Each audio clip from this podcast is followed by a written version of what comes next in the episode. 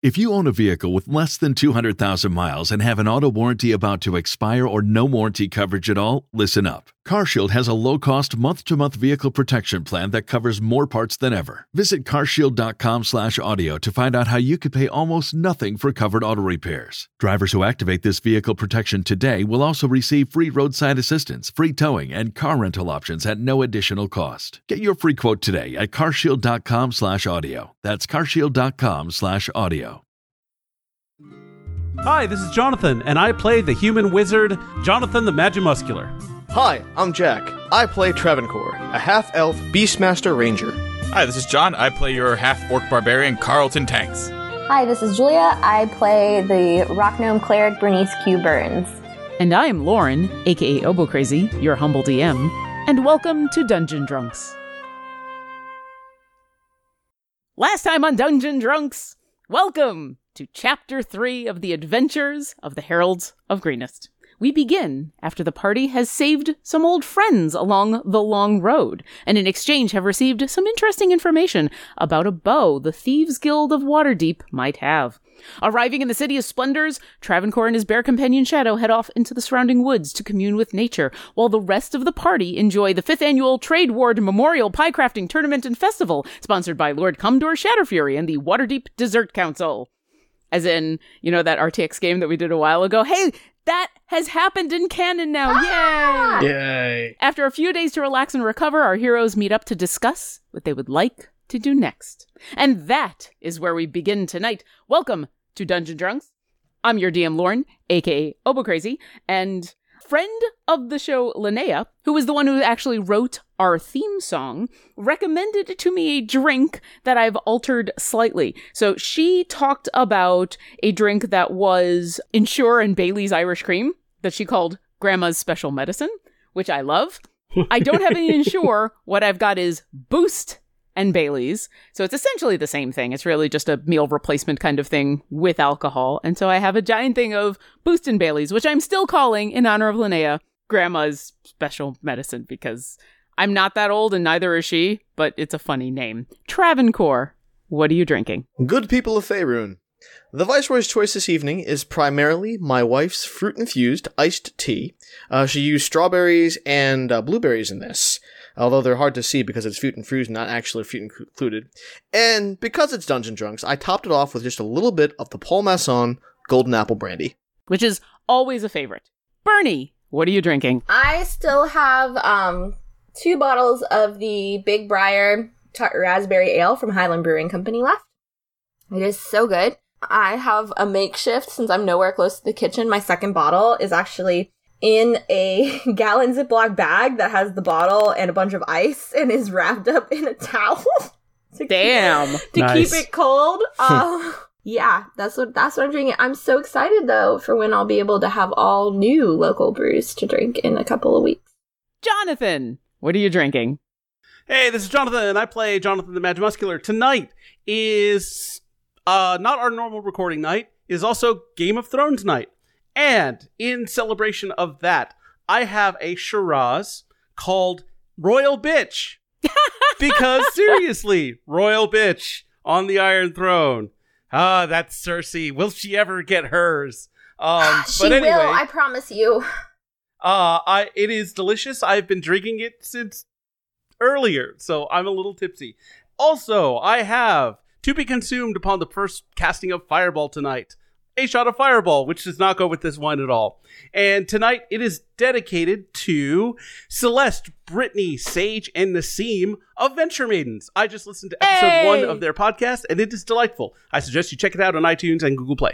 Oh, Yes, nice. Venture Maidens is friends of ours. They are a wonderful. So, hey, if you've caught up with us and you're looking for other D&D podcasts to listen to that are, you know, along the same lines and where we do enough RP and enough fighting in order to make things nice and balanced, you've got a really good cast, you're not listening to something for 4 hours, which can be a lot of time, then yes.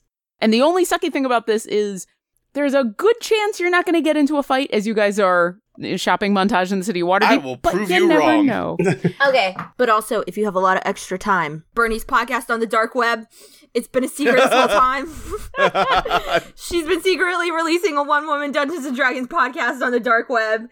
It's On called Burn web. It Down with Bernice Q Burns. I think in Faerun it's called the Demon Web. Called the- Someone has figured out how to make sending last for an entire hour, and that's what they're calling podcasts. Can we register Burn It Down with Bernice Q Burns on iTunes real quick?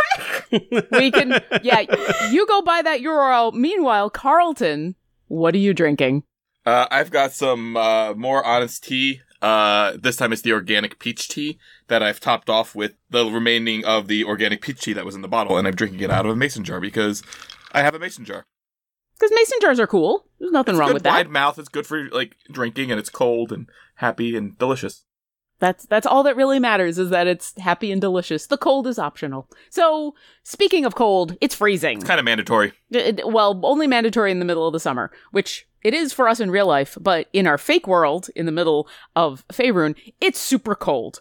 But you guys are comfy and enjoying yourself. It is the morning here in Waterdeep. You guys have enjoyed a couple of days of rest and relaxation. Some of you have maybe gone to see a festival. Some of you have been outside enjoying the the joys of nature n- close enough to the big city to still feel safe.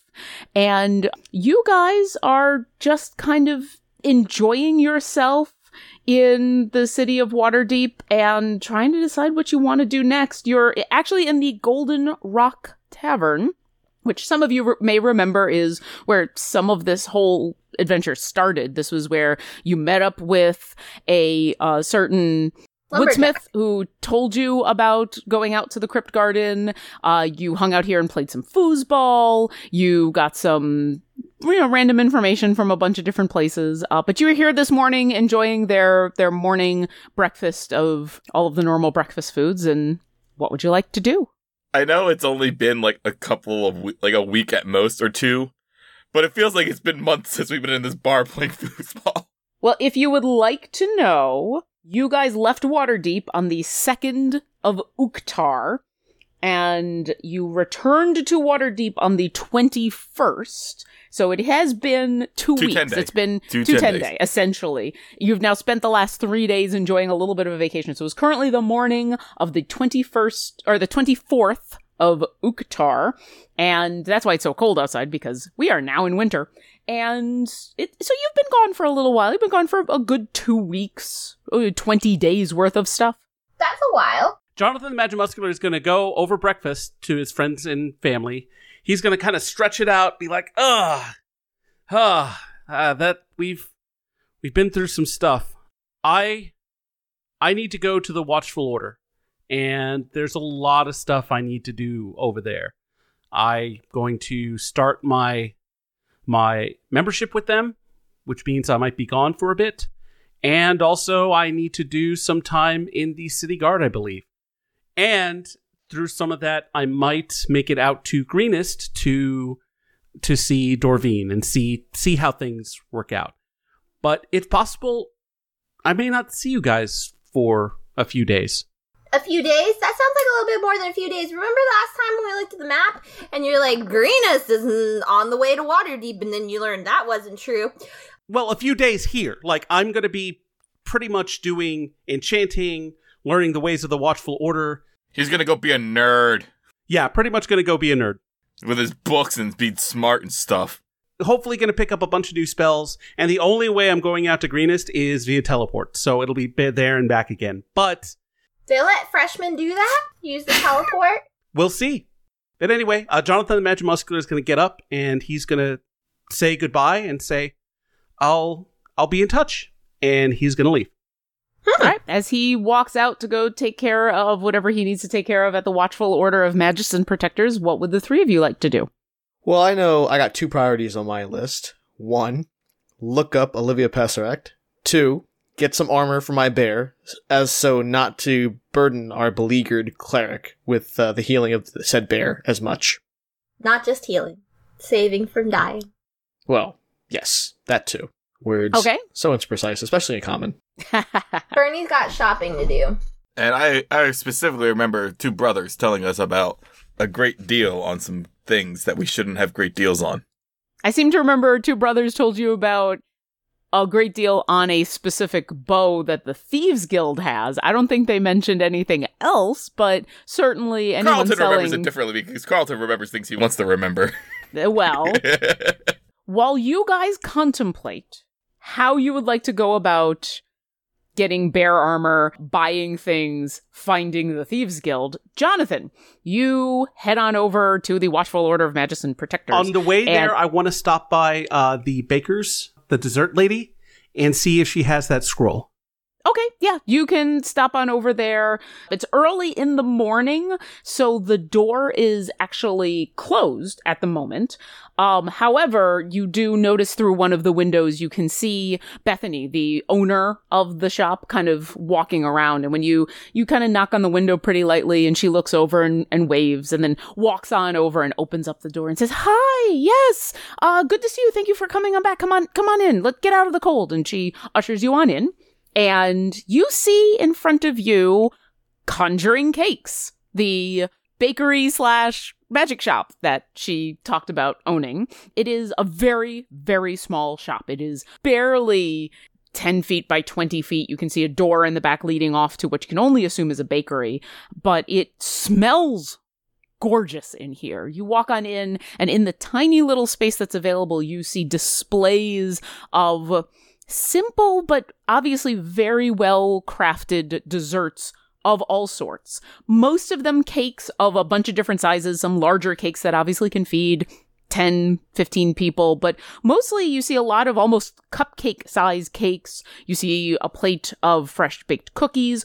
Uh, you see tarts, basically any kind of dessert you can think of. All of them displayed artfully also under glass and there are little signs next to everything and as she asks you to enter and go back towards the back counter and starts to rummage around you can clearly see that all the signs on here list off specifically the name of whatever the baked good is it also lists off healing healing Healing. healing. And most of these seem to be priced much more than your normal cakes. Most of them seem to be around 75 to 100 gold pieces. Bethany, uh, what does Oh, yes. I I noticed? I'm looking at your cakes here. They look quite lovely. What does Thank healing you. mean? Oh, they're healing cakes. Oh, um, I so this is where I actually got my start and she's been like under the counter rifling through something and as you ask she points around. She said this is this is actually what I do. You know everybody can make a cake and it's really hard to get healing potions but I've managed to make healing cakes and so most of the ones that are on display, those are they're kind of like the healing potions. The it, it sounds like I, I gather you guys are adventurers. You kind of wander around and do mercenary work, and so a lot of them are looking for healing potions, but they spill or they break or people get bored of them. And so this is hey, you have a muffin and you get a little bit of magical healing. So that's why they're a little more expensive than your normal cake. And she goes back to kind of rummaging under the counter. that makes sense. Well, all right. and she comes up and ha uh, and she lays down a scroll on the counter for you and says, I just was able to make this up last night. It took me a, a little while because, you know, I had some stuff to do and I got to keep this shop running, but all done. There you go. Let me know how it works. Those, those are brand new and the, I haven't really had a chance to test them in the field. I've tested them a lot here, but not under, let's say, more strenuous circumstances. And she gives you this smile. I will be happy to test them. I'm actually heading over to the uh, to the Watchful Order, and I'm going to be joining. So I will, as soon as I have some results, I will let you know. That would be great. Definitely let me know. It's going to take a while for me to make more of these because that's this takes a while and obviously this is not the kind of thing that I can make into a dessert. So it doesn't it's not easy to display. But hey, Right. if if you or your friends are ever looking for other things or just regular sweets, I do also make regular cakes because, you know, most people they just kind of want a cake. But this has been a nice little sideline if you're interested. I will. I am actually going to let my friends know later on tonight. Excellent. And unless you would like to do anything else, she's going to hand you off the scroll for animate dessert, which I'm going to put here for you in the chat, and then I'll I will copy it into our our special secret sauce. Okay. Whoa. Okay. Why don't you take a look at that? And while you're taking a look at that, let us jump back to the other three members of our party. As you check out the scroll, walk on over to the Amethyst Acropolis, the three of you have been uh, discussing in the tavern the things that you would like to do for the day. So, where would you like to go? Was there Burnie needs to take her dog to the dog spa. He needs a bath and one of those doggy massages and some treats. That's step Okay. one. Is there a dog spa in Waterdeep? You have no clue, but you can definitely ask around if you would like. I could point Burnie in the direction of the place where I bought Sir Baron von Coco Snoot. You can definitely do that, and one would assume that he would know.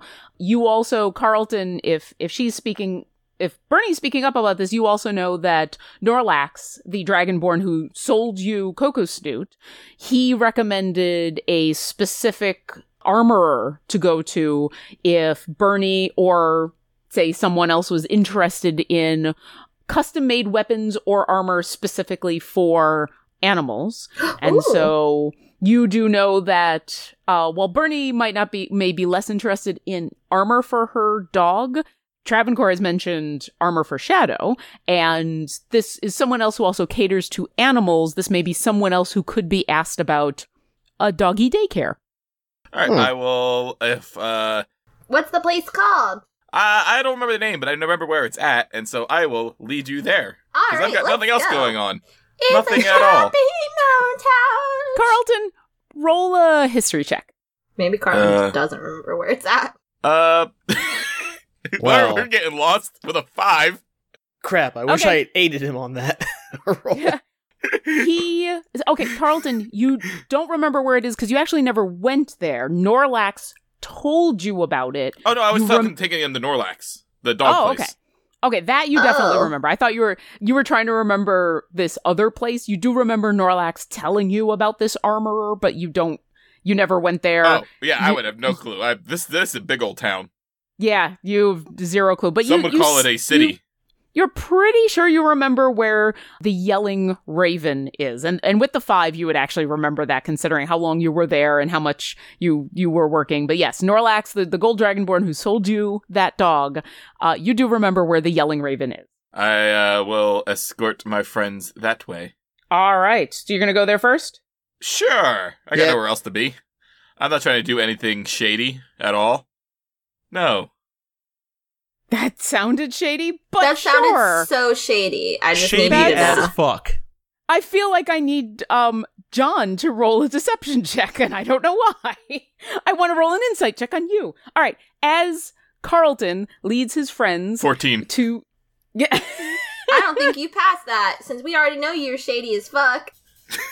well, I'm not sure. I'd have to roll an insight, but you know what? I'm the DM, so I automatically get a 20. But for the moment, you guys are led by Quarlton to the Yelling Raven, where Coco Snoot was purchased. As you're doing that, Jonathan, you are arriving at the Amethyst Acropolis. This is, of course, the place where uh, you first were talking about joining the Watchful Order of Magist and Protectors. And as you enter, you see a very familiar scene to the last time you were here a fairly empty front office with the the halfling in the corner, Razzo Riverhopper, once again scrawling away on some sort of ledger. This time he does notice you enter before you have to make a lot of noise. He looks he says, Oh, yes, Mr. Uh, uh, Magi Muscular, was it? Uh, yes? Hello, Razzo. I Yes. am back. Oh, it is good to see you again. You had left and then you were gone for quite a while, and I knew that you you said that you were a w- wandering adventurer of sorts, and I I must admit I was a little worried, but it's good to see you again. What can I help you with? I am ready to join the Watchful Order. Oh, this is excellent. All right, did you uh, let me get the paperwork and let me see if you did you have any other questions? And he starts to basically go into part of his desk and start to pull out a stack of paperwork. I one of one of the questions. I have a couple of questions actually. Um, Sure. This is the first place we've been back to since we went off on our adventure last time you saw me. And I have a few errands to run. Is there any way I could through the course of my time here because I am fully devoted to to the initial initiation and whatever I need to do beforehand. But when we get a break, is there any way to teleport to Greenest? Well, we do have teleportation services that's usually reserved for the higher ranking members of the guild. Now, certainly if there is a pressing need, you can always speak to the communications and transportation manager.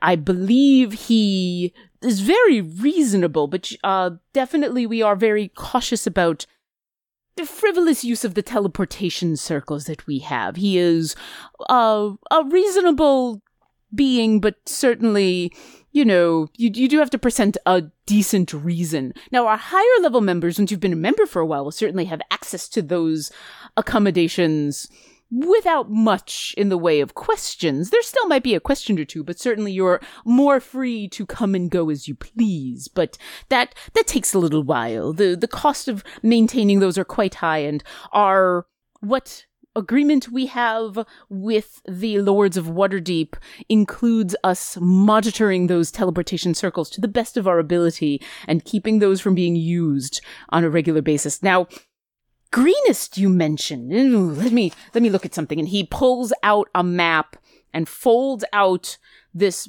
map that starts out two by two, four by four, six by six, eight by, and like very quickly is covering his entire desk and seems to be Oh, wow. an incredibly well drawn map of the Sword Coast. Just beautifully cartographed. You see just standing a few feet away, you can clearly see roads, mountains, little markings here, there, and everywhere. You you can almost see towns and cities that you've never known were even there before. Jonathan the Magic Muscular is like, eh, eh, I want to look. eh, I, I, I And Razzo doesn't seem to stop you as you come closer and you want to take a look. Like he's he doesn't stop you at all, but he is quickly scanning through the map, goes to the southern portion of the Sword Coast, finds points with his little halfling fingers says, "Oh, he is a greenest." And there's a series of symbols that you don't recognize, and he says, "Now, unfortunately, we do not have a permanent teleportation circle in greenest. However, uh, if you talk to Aras Zik, he may be able to negotiate teleporting you there." uh, If you're willing to pay his prices, once you are a member of the guild, then we offer all sorts of things for our magicians and sorcerers and warlocks to be able to aid and help and purchase from each other. But that would be that would be something he would be doing on his own personal time, unless you could convince him of a of a very good reason to send you there. Of course. oh, of course, of course. Uh, just real quick, just real quick. How much Whoa. is one of those services? Just out of curiosity. Oh, that would definitely be something you would need to talk to Aras about. I, I, that is, those are not questions I could answer. Uh, I believe much of it does involve whether they already have an established teleportation circle and how far away it is. So definitely talk to him once, once you are a member. He would be, as I said, he is a very accommodating being and would definitely be happy to answer any of your questions. And what was his name again? Aras Zik. Aras Zik, and actually, and at this point, he's folded up the map and has pulled out a collection of, uh, or a document that looks like it's four or five pages long and pushes it over to you and says, now, because you are, are looking to join, this is the full charter for membership. It includes all of the rights and privileges that you would be afforded if you were to become a full member. It includes the expectations. We are very proud of the fact that we are open with all of our members of what they are expected right away. And so, why don't I give this to you, and that way you can have a chance to look over it. It includes information about that, and if you have any questions, definitely just ask. And you'll notice that I've just put a file into the Skype that is. All of you can look at it if you want, but at the moment, Jonathan is the only one that has been handed this file. And as Razzo hands this to you, he says, If this all is agreeable to you, then we can get started on everything right away. I'll need you to sign. I will get uh, one of our. Uh, I'll, I will, of course, sign. I'll uh, immediately go get one of the guild masters to uh, look over everything and get your initial proof of magical ability, and they will sign, and we'll get going right away. God All damn it, Lauren, I love you. All right, I am going to review this document. So while Jonathan stands there, basically thumbing through this several page document for Jonathan about joining the Watchful Order of Magician Protectors, the rest of you have arrived at the Yelling Raven, which Quarlton recognizes as a, a very nice storefront. Uh, you guys hear some dogs barking in the back, certainly for a place that sells dogs and lots of them you expect a lot more barking but you get the sense that this is these are well trained individuals and once again right there is uh norlax uh, the gold dragonborn.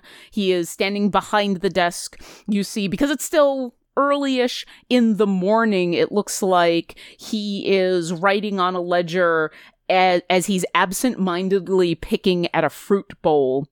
He's wearing what looks like very nice riding leathers, but they are a little dirty. It looks like he might have just been like cleaning out dog pens or something. And as he looks up and he sees you, he definitely notices Burnie riding Coco Snoot, and he gives you all a smile, which for those of you who aren't used to what a Dragonborn looks like, it is a lot of teeth. And he gives this weird curl to the smile that, yeah, let's say you're you're you know enough about Dragonborn to know this is not characteristic for them. That he is doing this on purpose to try to look like he really is smiling at you. like he's doing something unnatural for Dragonborn. Like he's making his lizard mouth smile in a human like way.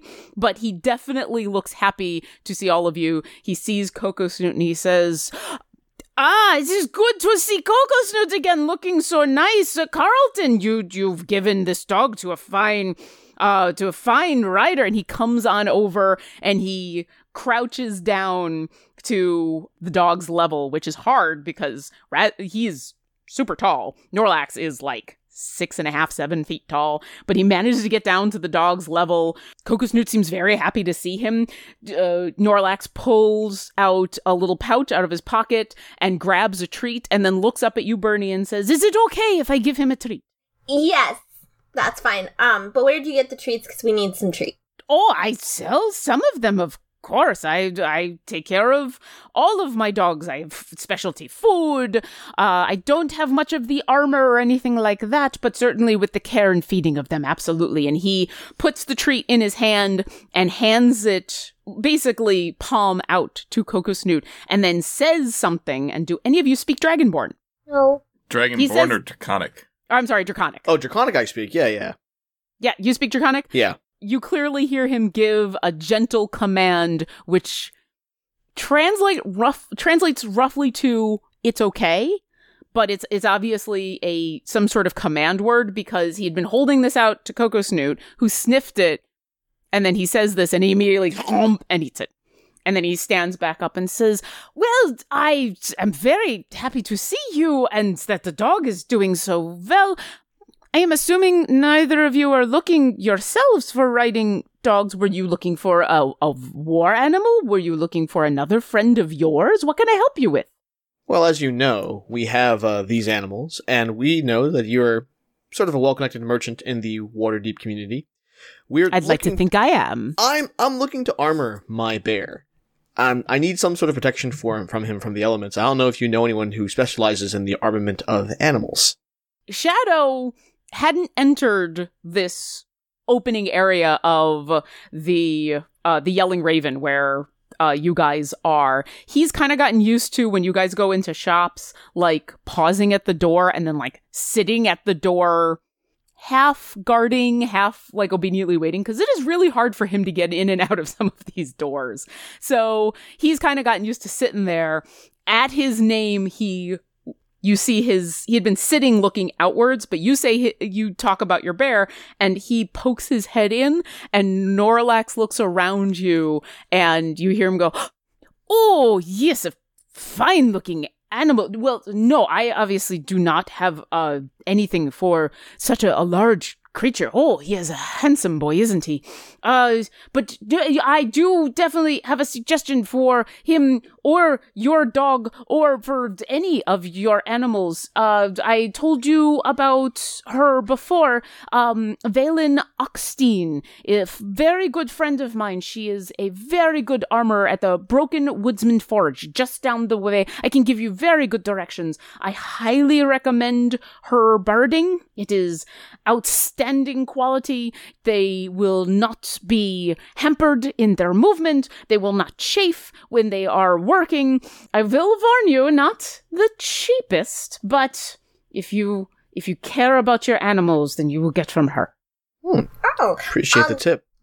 treats. You had men- mentioned treats. I want to like basically just ride Coco Snoot around the shop, sniffing at treats, and let Coco Snoot pick what he likes best. Okay. The front of the the store isn't a storefront. It almost looks like a waiting area in a weird way. It's just got a couple of chairs and a table. It's got a counter and then a door behind, not directly behind the counter, but a little offset. That's a double set of doors that you assume from the no- from the few noises you hear is leads to actually the dog pens. Uh, and as you trot around and say this, Norlax says, "Oh, I I sell treats, uh, food. I take care of veterinary services for an if if there's anything that you need for your animal. But he looks to be in fine shape, though. This is good. Well, where do we stand on animal vaccinations in this world? Because the thing is, you got to get a rabies vaccination, and then you got to get a rabies booster. There, there's no such thing as vaccinations in this world. He's he's talking about like veterinary medicine, like.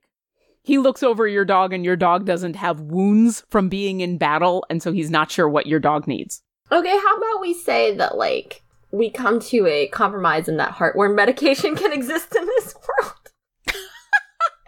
and I can get a little bag of pills that are shaped like hearts. you ask him about something like that and he says well uh most magic can take care of those kind of diseases but i do have and he goes behind the the counter and you hear a scraping noise as he pulls up what looks like a trap door and reaches down into it and pulls out a leather pouch a lot like the one that he pulled out and he says the the treats that I offer are very good for all of my animals. They are not just delicious for the dog, but they also offer vitamins and minerals that would be hard to get, especially out in the field, out in the battle, when food may be limited and proper nutrition may be difficult to come by. Okay. Excellent. Do you have flea bath as well? That I definitely do offer. Does does he does not look like he has fleas, and he immediately goes to the butt of your dog and starts to rummage with his claws looking for fleas. Yes, he doesn't have fleas now. One butt rummage later. he does find a single tick, pulls it In off, the winter? goes, eh, magic ticks, pulls it Hmm. off, goes. He's like, eh, that's not surprising. Uh, no, it looks looks like he is uh definitely clean of most parasites, but uh, certainly if he would like a bath, I can and I can accommodate that. Were you looking for anything else? Treats. Wait, hold on, let me check my list. I wrote it down, and so did Burnie. She every every section on the list is color coded with different colors of ink, and Coco Snoots is obviously brown. Um, Okay. We're gonna get Makes total sense to me. treats. We're gonna get flea bath. What's the doggy small? And you don't sell armor here. Nope. No, I do not. That is a skill that is completely different than the raising of these animals, but I highly recommend the Broken Woodsman Forge. Broken. Uh, at that forge, does she only sell armor or does she also sell weaponry?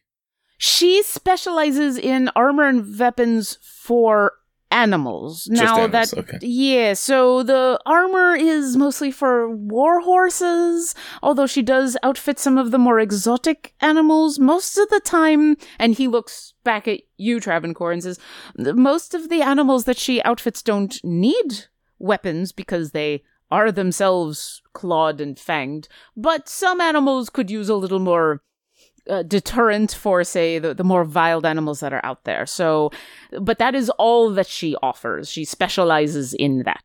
Hmm.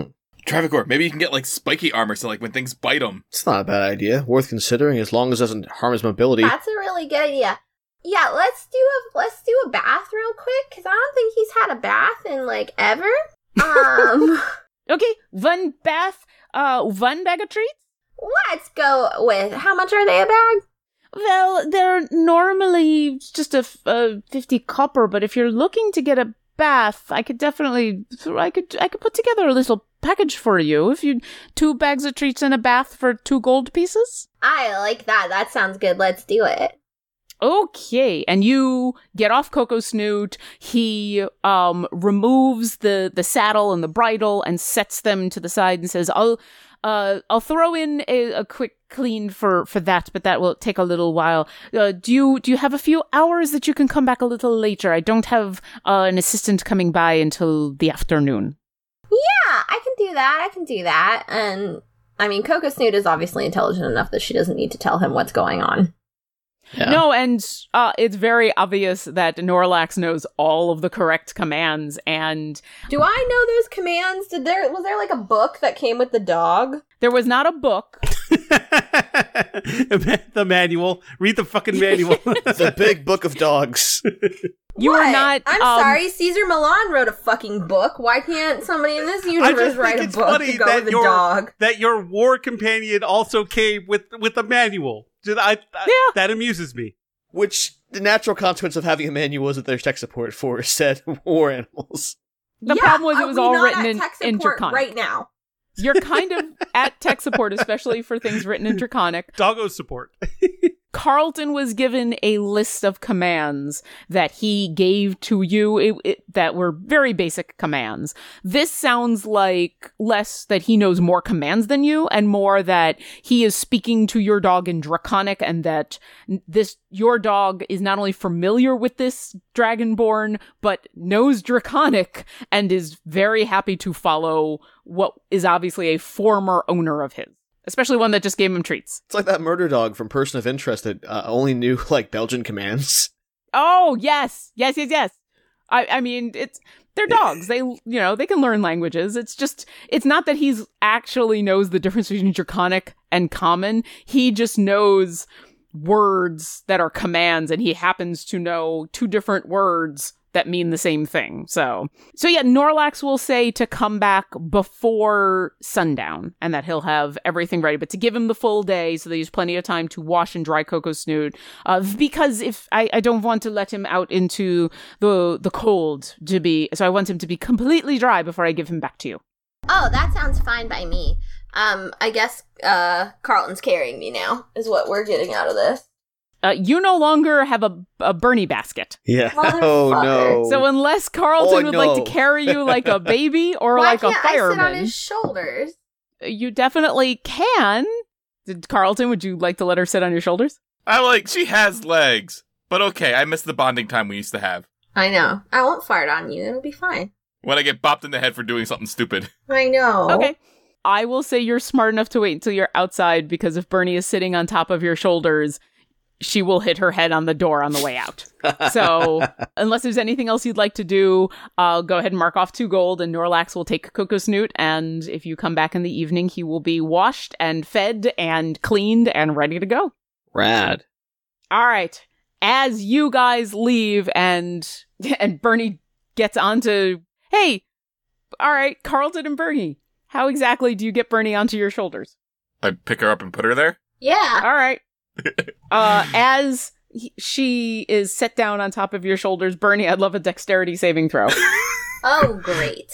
It's been a while. Wait, we have a bag of holding. I can like have No. the bag of holding. You can just keep your head popped out. We'll no, keep it open, obviously. remember last time when ain't got no kinds of advantages on dexterity. Burnie's not a dexterous little It's, gnome. it's all right. We're not looking. I'm not looking for a terribly high roll, but give me give me a dexterity saving throw.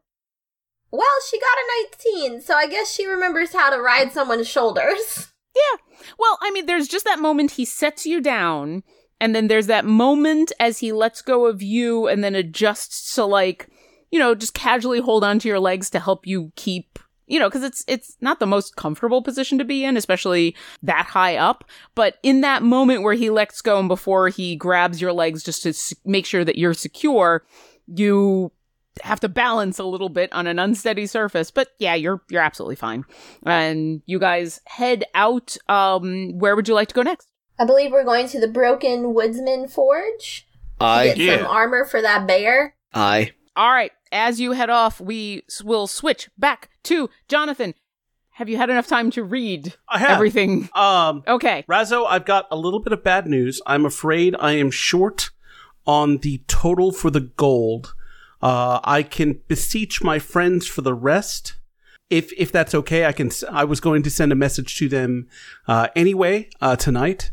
Wait, hold on. How do you not have five, like a hundred gold? No, it's three hundred and forty gold.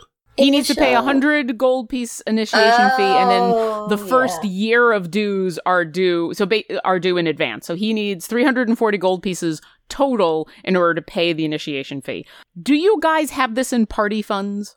I mean, I have an opal worth 300 bucks. I'm willing to say if you guys have a total of 340 gold pieces in party funds, uh, you knew what this total amount to join was going to be. I'll let you say that you that as long as everybody else is okay with you taking that gold, that you just took that this morning before you left. I'm, I'm virtually certain between the four of us we have that much. I alone have about 300. So, Yeah, we, we we've got it. Burnie's Yeah. got the money. She'll give you the money. Uh, if you could, if I could get maybe, I'm sorry, fifty from each of you, that would just about cover it. cool. Burnie's gotcha. Yeah. Ain't no thing. Okay. Although in retroactive exchange, because of the thing I want to armor them with, it might behoove me to have. Do, who has the uh the lug nut currently? oh, the, I, black I would have. Le- I I would leave the nut with uh with Travancore. Okay, cool. Because you knew in advance how much it was going to cost to join, I will I will retcon that, you know, I'm not going to make you run around and go get gold from your friends as long as your friends are okay with giving you that gold. I'm perfectly okay with that. Yeah, yeah. I, I think we've got it. All right. Uh, Okay, so Razzo turns to you and says, Sue, uh, d- well, do you have any questions? I know it's a lot to take in at first, but there's a lot there. yes, yes. Uh, I will study it more, but uh, from what I've seen here, I I think uh I think I'm good. And I take out the pat the pouch of 340 gold that I have set aside, uh, that I walked in with clearly, and uh, I say, Ready to go. yeah, let's let's do this. Excellent! And he, you say that he flips the packet over uh, to the last page, which is it's not actually the very last page. The very last page is section five that includes all of the current list of guildmasters and administrative personnel. This is basically the the very end of all of the different levels of being a member of the guild and there is some blank space at the bottom and he says i i will let uh one of the guild masters know that you're interested that we have a, a potential candidate and get them on down immediately. Why don't you just sign here? And he pulls out what is very obviously the magic ink and quill set that you would use if you were doing any kind of if you were transcribing anything into your spell book for example. Right. Oh yeah, yeah. I signed it. Okay. In the time it takes you to sign it, you see that he has also dipped his own quill into that ink and has pulled out a piece of parchment that you can feel the magical energy coming off of. You see him scrawl something and put it away. And then as you hand over the copy that you've just signed of the charter, he looks over your your signature, which is dried beautifully. And out of curiosity, did you just sign Jonathan the Magi Muscular, or is there a full name that you've signed it as? Uh, I will DM you what was signed on that parchment. Ooh, Fair enough. Smart, smart. Intrigue. This is just like Game of Thrones. Hey, this this may this isn't the first time that someone has whispered something to the DM as far as you know sending me messages. All right, Yeah. so you sign, and he takes it and looks it over, eh, nods, and then you see him grab what looks like a, a very large black stone. It's about it, it's bigger than his hands. It's it's almost like a bocce ball, and he takes it. He straightens out the paperwork. He puts the stone on top of it, and there's a little bit of a flash under the stone as though there was just a bright light that emanated from the bottom of it picks the stone back up puts it back into the desk and pushes the paperwork back towards you and says so that that is your copy uh, if you are interested in having it also signed by the guildmaster who's going to be oh and uh here he is now uh you can have him sign it but it's it's not necessary. Uh yes oh balana d- excellent to see you. And you turn around and you see that through one of the, the through the back door that has been closed both times that you've come on in you see a woman enter. A very tall, uh, regal looking woman, serious face, long blonde hair tied back into a braid that comes down to her waist. She's wearing a very simple purple robe and has a, a book under her arm that as she opens the door, she kind of adjusts to the other arm and looks over at you and says, Yes, I was the I was the guild master on on duty here. You are you are Jonathan, I presume, and she holds out her hand. Jonathan the Mad Muscular. And very nice to meet you. This shouldn't take more than a few moments. I am I am Balana Zadok. I am officially one of the guild masters here. I'm the research coordinator, and I will be assessing to make sure that you've got some magical ability. Would you like to perform some sort of feat of magic for me, please? Absolutely. She kind of rattles this off like it's an official statement and almost rolls her eyes, but is it's not to you, it's kind of to the formality of the situation. Is there a cup or otherwise innocuous object that no one would miss uh, sit, ha- hanging around? Give me a perception check. Uh, that's going to be a six. You only see stuff on Razzo's desks. There's one or two other desks, and they are just completely blank. You don't really see anything else. All right. Um. And I mean, there's a bunch of stuff on Razzo's desk, but All right. it's up to you. Like, I will- you see some other papers, you see the inkwell and the quill, you see he has a flask nearby that you can only assume is full of water, but you're not sure.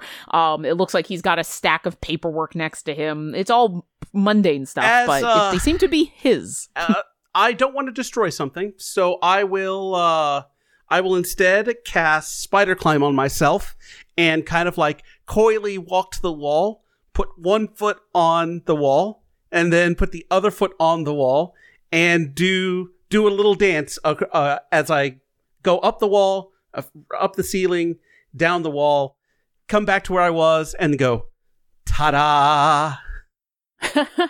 Razzo is delighted and actually gives you a little bit of an applause. Balana rolls her eyes as soon as you start to dance, but she's got a self indulgent smile. And she kind of. You get the sense as soon as you start to do the whole performance that she's about to just say something and interrupt you. And then she kind of. She kind of thinks better of it and then just smiles and shrugs and kind of lets you do your little performance and nods to you and turns to Razzo and says, I I guess that is plenty of demonstration. Uh, hold out her hand. Razzo hands her a quill and pulls out. He has already pulled out a very familiar looking sheaf of paper that he turn he pulls out the almost the last page that you see your signature on. Even though you're holding the sheaf of paper that has your signature on it. It's magic. It's yay, magic. And he holds that out to her. She deftly signs her name in, in big, bold cursive letters. He immediately straightens it out again and puts it into a folder and they nod at each other. And she turns to you and says, well, that takes care of that. I look forward to your successful entry into the Watchful Order of Magician Protectors. Now, if you will excuse me, Razzo can take care of the rest. And she nods to both of you and walks back through the door. And Razzo claps his hands and says, Excellent! This is so exciting. So I need to get you scheduled to do your three days worth of enchanting. Uh, were you available to do that right away, or did you want to do that at a different time? I am uh I am ready to do it now. Excellent! Uh, I might even be able to get you set up to start today. Let me see what I can do. And, uh, at this point, are you going to hand over the, the gold? I do. Okay, so he takes the gold, and it takes just a few minutes. He sets you up to come back this afternoon, and basically, you're going to come back over the course of three days. He says that there will be a guildmaster who will take you on into the Amethyst Acropolis so that you can participate in actually taking care of this enchanting part of the the process and warns you that it'll be about um 6 hours worth of work each of the 3 days and that once that's done they'll get you set up with the actual week that you will serve the order watchman as an order watchman and that at that point you will be a full member. But you have the morning if there is anything else you would like to do. As you think about that meanwhile back with the other members of the party, you guys are headed on over to the Broken Woodsman Forge.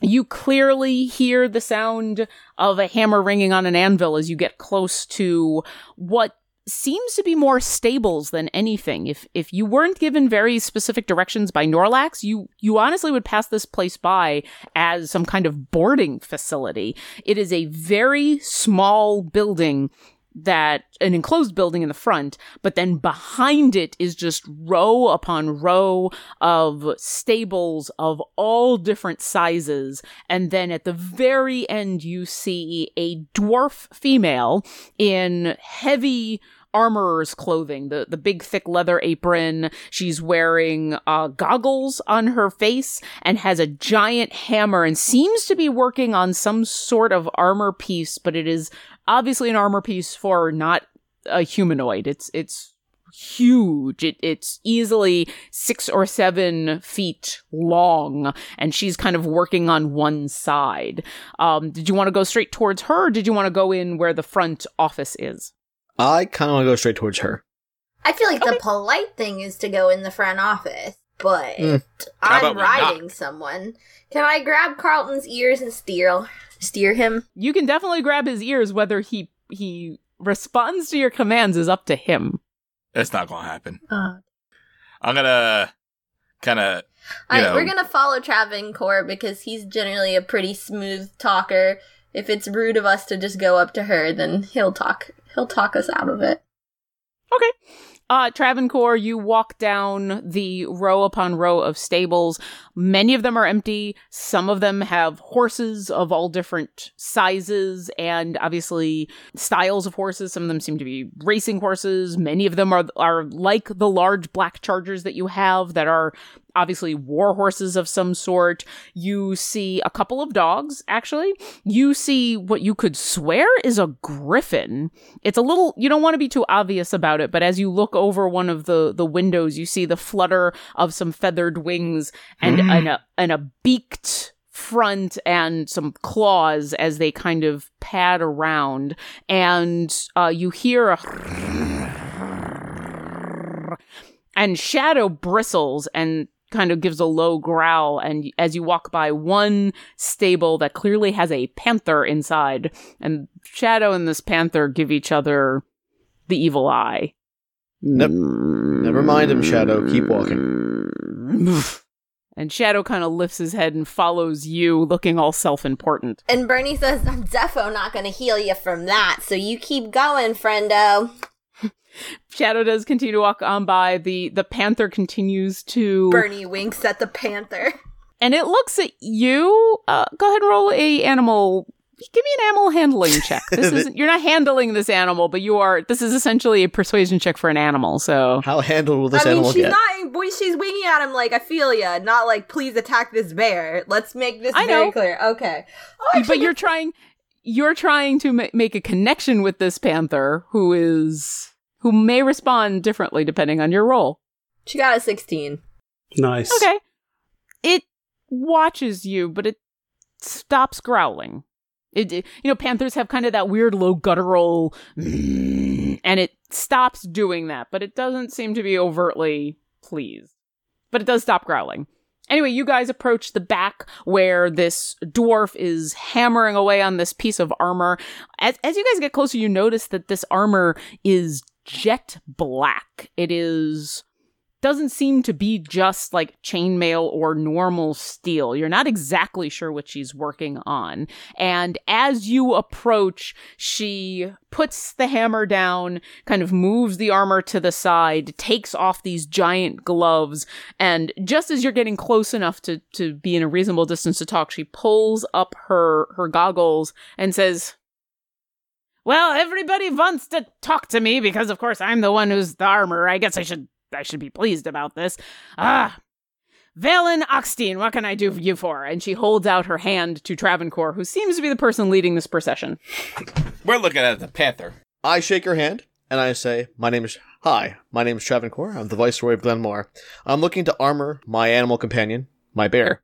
Ah, good, good to make your acquaintance. Let me, let me see him. And she just like unceremoniously walks around you and walks up to Shadow, looks at you and says, "How dangerous is he? Can I touch him? Is it gonna be okay?" You can touch him. He's fine. Shadow, It'll be fine. Shadow, be good. and he obediently sits. And Valen gives this barking laugh. all right. And she she visually inspects him. She like walks all the way around him and then she takes her fairly large dwarf hands and you see her putting her hand out on certain parts of his body and just unceremoniously shoulder blade, top of the head, back of the butt. Shadow, having listened to you, is being very good about, you know, fair, staying fairly still. When she puts her hand on his butt, he startles a little bit and she says something. Uh, do any of you speak Dwarvish? I do. Nobody else? No. I don't know if Burnie gets to speak it simply because they're both races that are short, but I No. No, I think she only speaks works. Comish and Gnomish. Common and Gnomish. Comish and Gnomon. I like that like better. French and Romanian. There are similarities, but there are substantial differences as well. There are huge yeah, I feel like Dwarvish and and Gnomish should be one of those like romance style languages because like they both live underground typically, and I feel yeah, like they should have is a common ancestral language. So I I, think they share the same script, don't they? yeah, Well, I'll say this, Burnie, because you speak Gnomish, you recognize the cadence. Yeah. Like, it's almost as though you don't understand any of the words, but it's the same kind of because, like most Romance languages, they have a, a, a rhythm to them. and their nouns Uh, all and- go in the same places in the sentences. Yeah, the emphasis is all in the same place, but the, all the words are completely different. So, well, it, it's familiar. It's familiar in a way of like it's almost like listening through a door. Uh, Quarlton, you very clear, clearly as she she puts her hand on Shadow's butt, and Shadow startles a little bit, and you hear her laugh and say, "Ah, you're a ticklish one, aren't you?" And then she scritches his butt Oh, no. very slyly, just a little bit, and Shadow, and then looks back at her, and then looks back at Travancore. I reply back that he is in Dwarvish. Yeah, and I say, Uh, Shadow is Sh- looking at you, Shadow, you're you're being measured for armor. Be good. Be still. and Shadow just looks back at her like happy in a weird way, like he wasn't sure if he was allowed to be okay with this, and you've kind of given him permission. Hmm. Shadow likes butt stuff. It's well, canon. who doesn't like we being don't scratched on the kink butt? shame here on this podcast. I didn't say there was anything to be ashamed of. I just said now we know something new about Shadow. Yay, world building.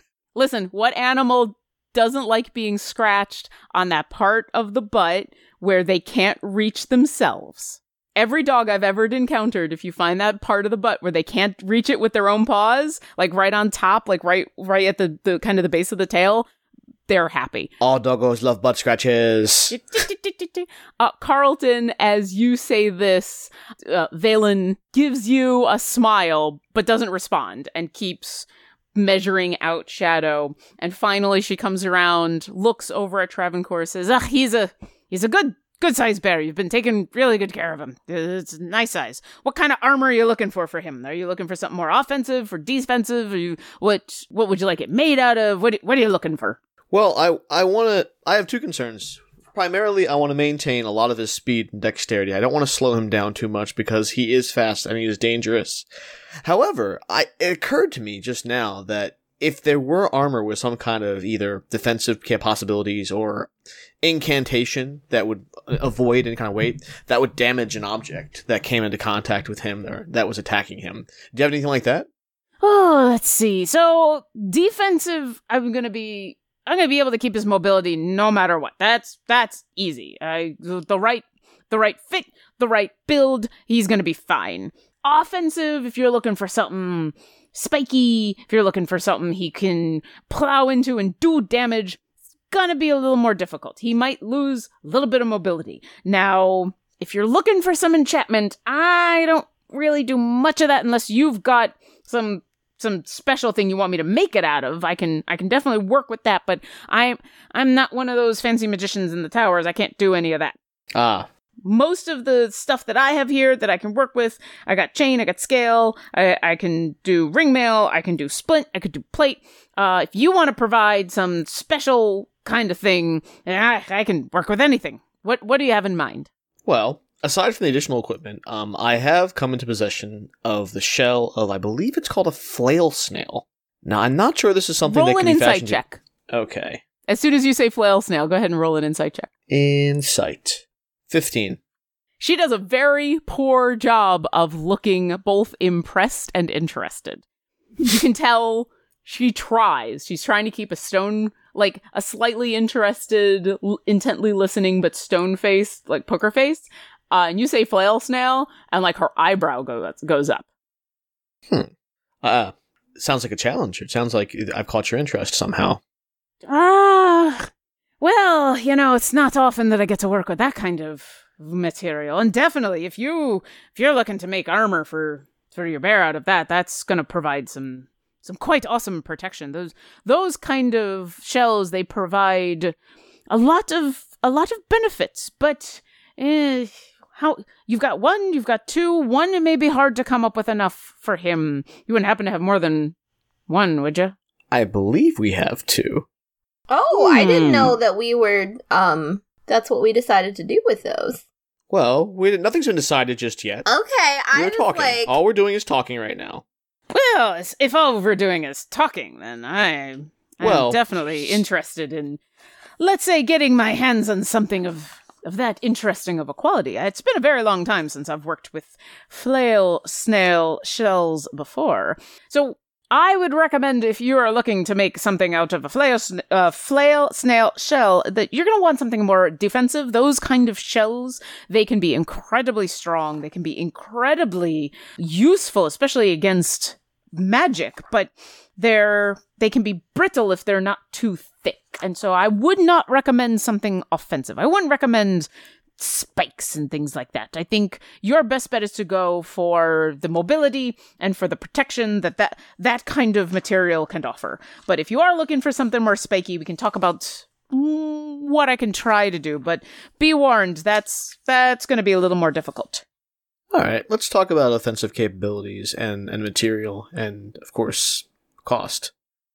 Ah, the cost. Well, I'll say this. You've got two full snail shells.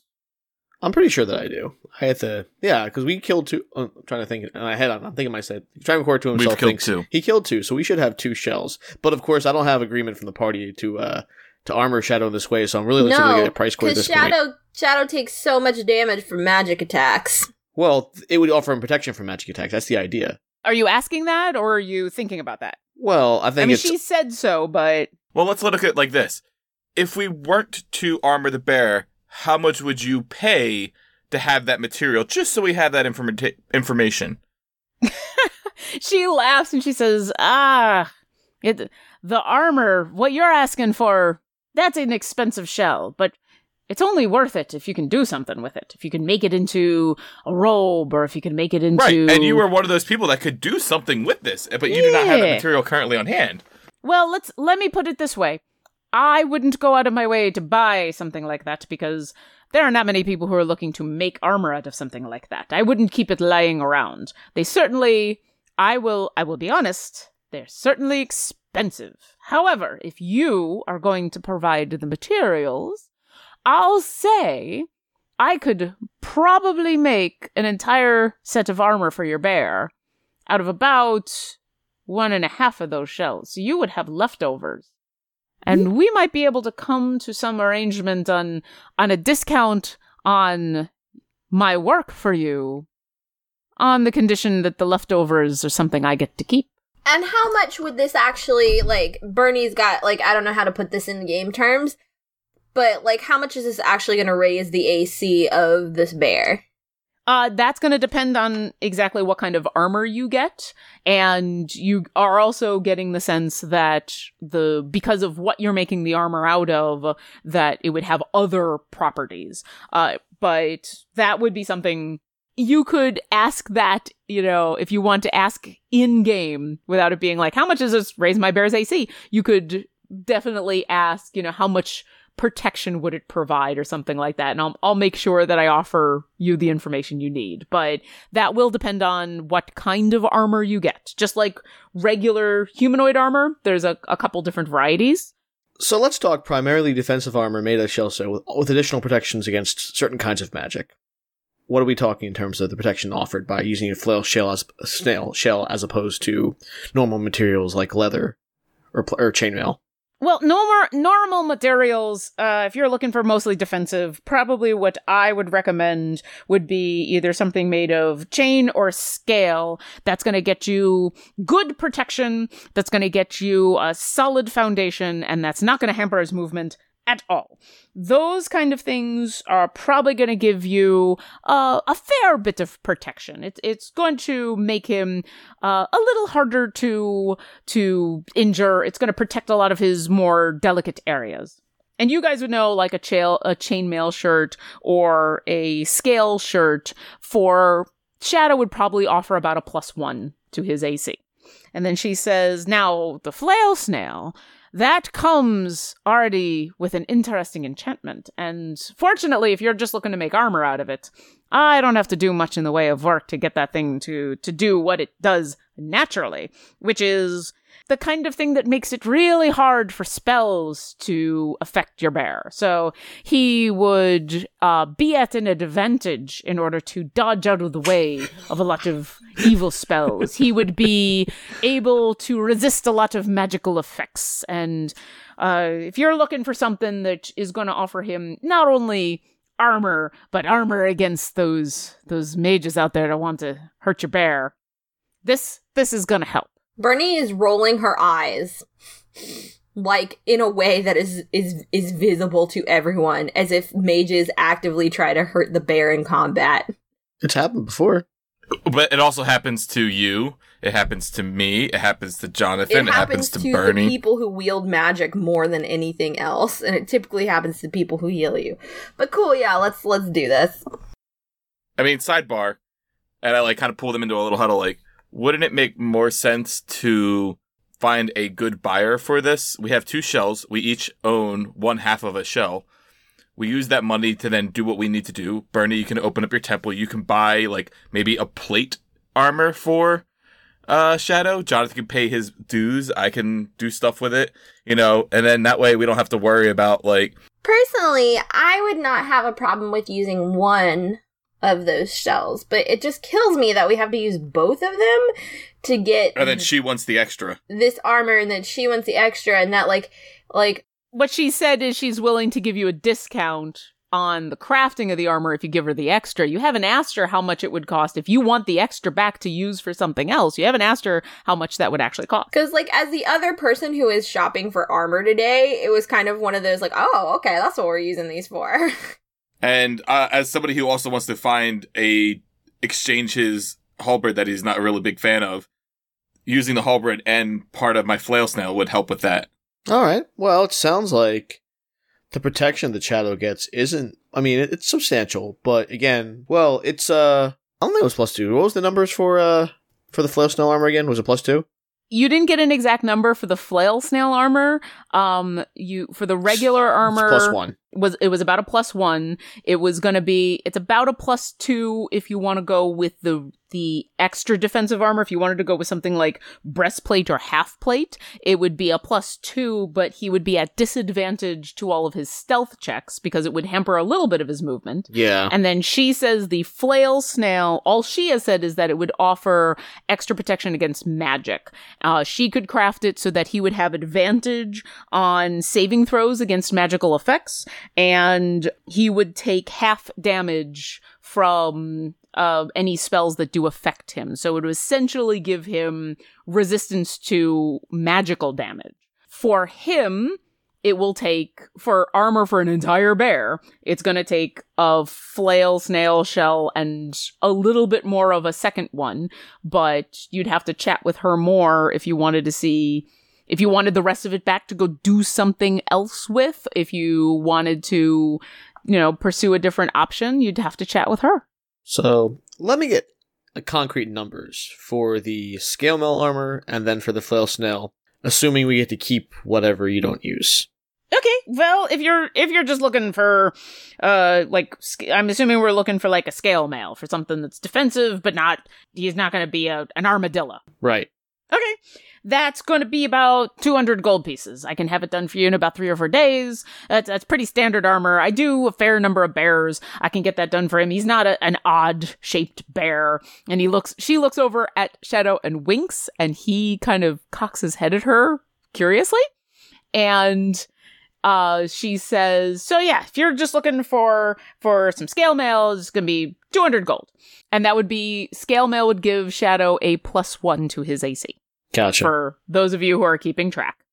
If you wanted to go for something armadillo if you really wanted to armor him up if you wanted something like uh, a full breastplate kind of thing that's going to be uh, a bit more expensive. That's going to be about 800 gold pieces. Uh, but that would really offer a lot of protection. He might he might have a lot of trouble uh, stealthing through the woods as we would say. But yeah he, he would be he would be much more difficult to hit and that would be a plus two take about the same amount of time i just got to use thicker materials now flail snail Eh, going to take a little bit longer because I want to be careful with that kind of thing.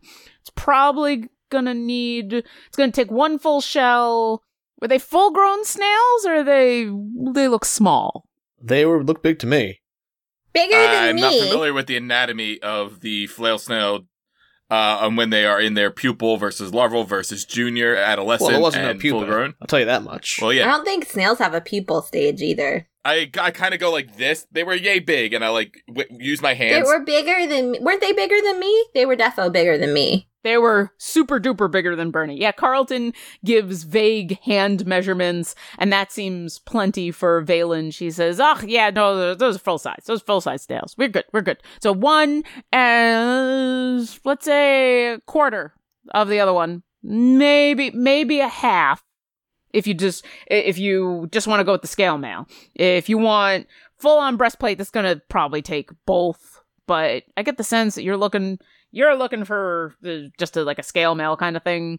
Uh, so one of them and a quarter of them. And I'll say I'll, I'll offer this for you if you are willing to let me keep the rest of that second snail. I'll I will craft this armor for the cost of the rest of what's left over of the second shell. Oh, free armor for Shadow. So same numbers, but with advantage on saving throws, which he already has because of the ranger feature, and resistant to magic, and we lose both shells. Yeah, there's a, he has something called Beast Defense. When Shadow can see Travancore, he has advantage on all saving throws. Okay. Well, this would give him advantage on saving throws against magic, and then he would he would take half damage from any magical effects on top of that. So even if he doesn't see you, he would still have advantage on his saving throws, and it would be plus two armor, even if you go for the scale mail. So it would be some significant armor. Uh, and what she's asking is she wants one shell, or she, she says is going to use one shell and a bit of the second, and she's willing to do that for you for the cost of keeping whatever's left over of the second shell. And if we were to keep the, the remaining the shells, how much would it cost? Ah, if you wanted that back, oh, well, that's, that's gonna, it's gonna take about a week to craft it. Uh, cause as I said, I want to be careful, so you, you're gonna have to wait a little bit. I would say if you're going for the scale mail, 500 gold, and I would be able to get that crafted for you. Get you some nice mobile armor. You'd be very well protected out there in the field. I want to do an insight check to see whether the 200 for the mundane scale mail is equitable priced. Sure. Well, eight. I don't know why I'd be able to devise from that. All you really know is that if you wanted to buy scale mail, that you could probably get it for about 50 to 60 gold pieces, but the amount of mail that would need to cover you versus the amount to cover your bear, uh, he's like he needs about four times the size of what you would need. So, okay, so it's it's fairish. It's it's fairish, yeah, based on right. labor and material. I got some valuable information. Um, Travancore thinks to himself, I got some valuable information as to the properties of this of, of the flail snail shell, and that might be useful later as, as, to, as to its value. But the immediate need is for Shadow to be armored, and you know, it might be, be behoove us better to use that flail snail stuff for something for like Burnie to protect our cleric because when she dies, the rest of us die. Uh, so in that in that vein, Travancore opens his mouth and says, "I think at this point we'll deal with for the uh, the mundane scale mail." okay, I can definitely do that. It's gonna take, uh, let's see, pretty full grown. Eh, give me three days. Okay. Uh, I could get that done. Hold on right there. And she goes back into the the back room, uh, rifles around and pulls out a, a wad of string, and you hear her yell out in dwarvish something all the way across the paddock where all of the animals seem to be housed. Uh, Quarlton, what you hear her yelling for is, Travis, get out here! You're supposed to be helping these people! Why do you keep letting them back here? I'm trying to do my armor stuff! Come on! Told you we should have Oh, gone in through the front door. She smiles at you guys and says, eh, give me, give me a couple of minutes here. And she, this time, instead of just like a quick hand measurement, she takes very studious measurements. As she starts to use the string and get all these very precise measurements, a young dwarf male comes running on out. Um, he's got a sheaf of, of what looks like a notebook and a quill, and she starts rattling off numbers to him, sizes of bits and pieces. She, you know, it's, she, she is fitting him for a suit. Burnie got a 22 on the perception check to see if this dwarf is hot. Uh, he looks like in about seven or eight more years, when he gets out of adolescence, Ooh, he might be an attractive dwarf. But at the Oh, moment, he's that kind of young he's dwarf. jailbait. he's still a little young and he's still a little awkward. 150 will get you 200. yeah, how old do I think he is? You think he might be in his early 20s. Oh which, gosh, no, no, no. Yeah, for a dwarf is still kind of underage. So you give him an appraising look, and yeah, you you immediately like, I'll come back to that in about 10 years. He'll have grown out of the Burnie's got awkwardness. that kind of time. Like that's the thing. Yeah, so does this dwarf. But she also has the kind of time to f- find someone her own age that she doesn't have to teach things.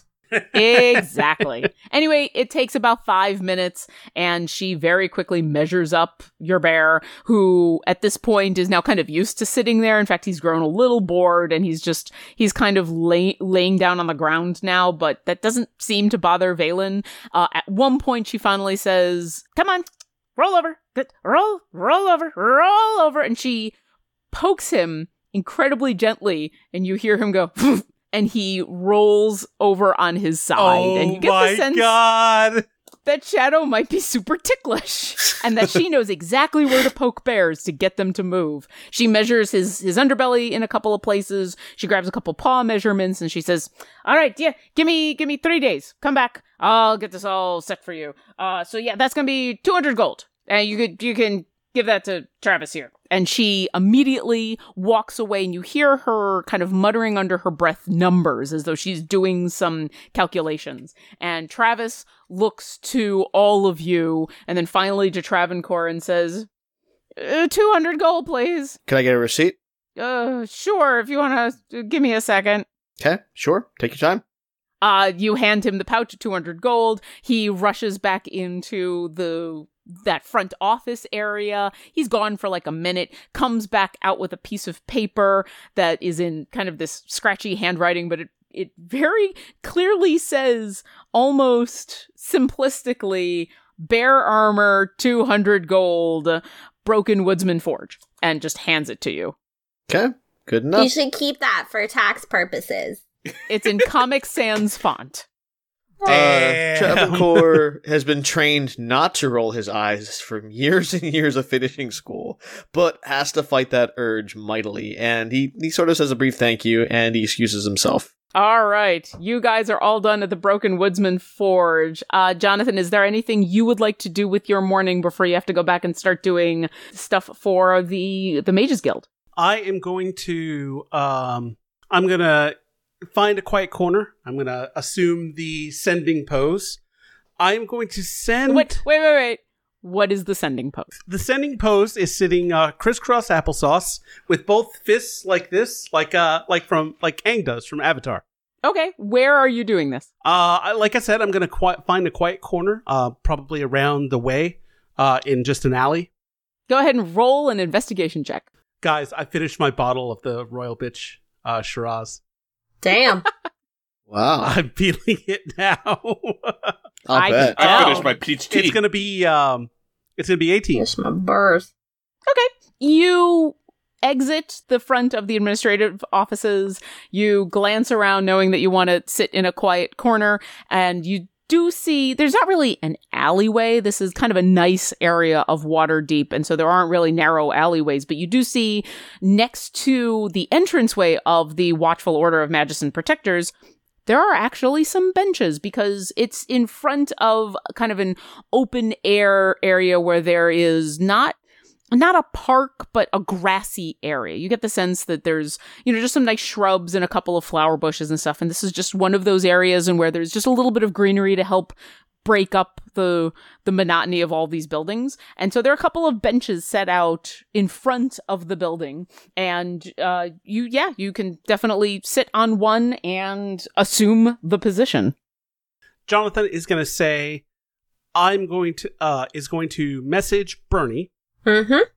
and say, done at the at the Mages College or the Watchful Order. Going to wander a bit. We'll meet back at inn. Actually, I don't know where we're staying. Uh, so message me back where we're staying, and I will meet you there later. Uh, we'll need a little bit more gold for some cool spells. Uh, hopefully, armor went well, and that's that's it. I think that's that's the limit of the words. That's probably close enough. Burnie, you get this message and you do know that within the next minute you can respond. Is there anything you'd like to say? Aren't we staying at that place? The Golden Griddle, right? Oh, that's right. We were we were staying at the foosball place. You, Wait, where are we? What is the name of the place we're actually? You spent the morning having Golden breakfast at the Golden Rock. Yep. Yes, at the Golden Rock Tavern, which you have spent the the day before. It is a very fine establishment. Burnie, you remember staying there before you went out on this little trip to Amphail and, and beyond, and you were pleased with the accommodations. Okay. Burnie responds, We're staying at the Golden Griddle with the foosball. Dog is getting a bath. Gotta pick him up before sundown. Is I don't know how how many characters do I have? you have 25 words, but we're It's, it's tweet. It- Essentially, send a tweet. yeah. I'm not going to word count for you, but once you start to get over, I'll I'll start to cut you off. Armor for the bear. Lemons. See ya. I, I I, was, think Burnie thinks this is a very successful sending, whether or not it actually is. I, I mean, you conveyed the information you needed to, so I'd say so. All right, Jonathan the Magic There you go. Is going Burnie, to. Burnie casts sending in the way your grandmother sends you text messages. nice. And it's like, and you can't tell if she's doing it to fuck with you or if she really doesn't know what's supposed to be going on. So, like most things that Burnie does. Yeah, I do believe that Burnie truly, truly, truly thinks they're staying at a place called the Golden Griddle. It essentially is. uh, okay, so Jonathan the Magic Muscular is going to wander down to the docks. He's going to look wistfully at the sea and ships. And then eventually, uh, in the afternoon, he's going to make his way back to that. So yeah, you spend the rest of the morning enjoying the the views of the docks. It is lovely today. It is just not a cloud in the sky. It's super cold, but that does give you a fantastic view. But certainly after about an hour or two, when it's about time for you to go back and be on time, you're you're ready to go. It's it's gotten pretty cold and the the breeze off of the ocean is a bit chilly after an hour or two. But yeah, it's it's a gorgeous view. You watch a whole bunch of ships arrive and leave at port. Uh, even the seagulls leave you alone, which is good because usually, like as you approach the water, Bucks absolutely is sending you messages that are clearly conveying fuck seagulls. fuck them. They are the dirtiest, lousiest animals on the face of the planet, and they don't deserve to fly. But they seem to give you a respectful distance. Bucks, when we are a little bit more established and not in danger of kicking uh, getting kicked out, I will down seagulls for you, buddy. he has never been a bloodthirsty creature and definitely is is always about doing the right thing, but this makes him happy. and you think you might have that this celestial might have a little bit of bias now that he spent some time in this owl body. All right, you head back to the Watchful Order. You are met downstairs by Sana Yellen. She is the she introduces herself as the treasurer. She is a plain looking human in not in any kind of wizard's robes at all. She seems to be in like pants and a loose fitting white shirt, like a puffy shirt. Uh, but she is introduced uh, by Razzo as one of the guild masters. She takes you uh, to the back room, essentially, that you've never been in before. The front office of the Watchful Order, where Razzo had been speaking to you, is as far as you'd gotten. She opens that door and escorts you back down a hallway. There's a bunch of wooden doors that you pass, and she very confidently walks to the third door on the right, opens it up, and you see it is a tiny room with a teleportation circle. And she says, stand here, please. And you guys stand, and within a moment, you apparate into another room. well, and you have teleported before. So this isn't your first time, I know, but, but still, it is. I, I imagine it's a. Gigahergurk.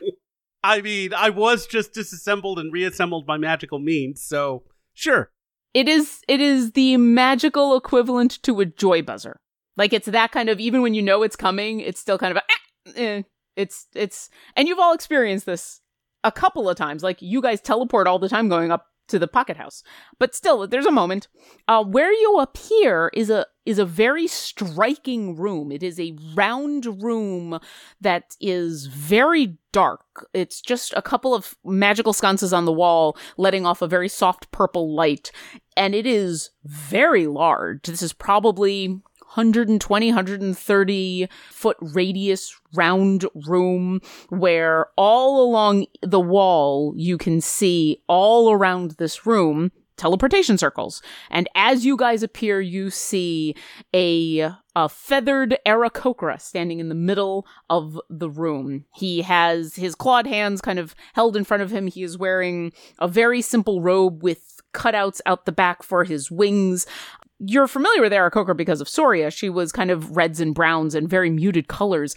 Uh, this Aarakocra is brightly colored. His feathers are almost peacock like, and he's got painted markings on his face, uh, almost what look like drawn on. And as you guys apparate, Sana uh, motions to him and says, Jonathan, uh, this is Aras Zik. He is the transportation and communications manager. You'll be getting to know him very well as you'll be coming and going under his auspices, but he is the one who actually takes care of all the transportation here. And Aras gives you a, a little bit of a nod, but doesn't say anything. And you are led by Sana out this uh, this room, all along all of the walls, have these teleportation circles. So she walks past Aras, and there is a stairway built into the center of the room that leads down. You actually go through the floor down this circular stairway, winding down into what looks to be kind of an office of some sort. And the office has a desk and a, a chair and some paperwork, but nobody's sitting at it. Although, Jonathan, roll a perception check. 11. You notice there's some bits cut out of the back of the chair that you think might accommodate wings. as you leave, Sana brings you through kind of this winding maze of hallways and eventually to another floor that you can only assume you're in inside of the Amethyst Acropolis at this point. All of the stonework has this purplish glow to it. Um, everything is, there's no windows anywhere that you go, any of the hallways, the couple of rooms that you go into, none of them have windows. And as you enter this room, it's a very plain room. It, has three very plush chairs, vi- what look like incredibly comfortable chairs, and two other gentlemen standing there, both of them uh, fellow humans, both of them in what look like uh, regular robes.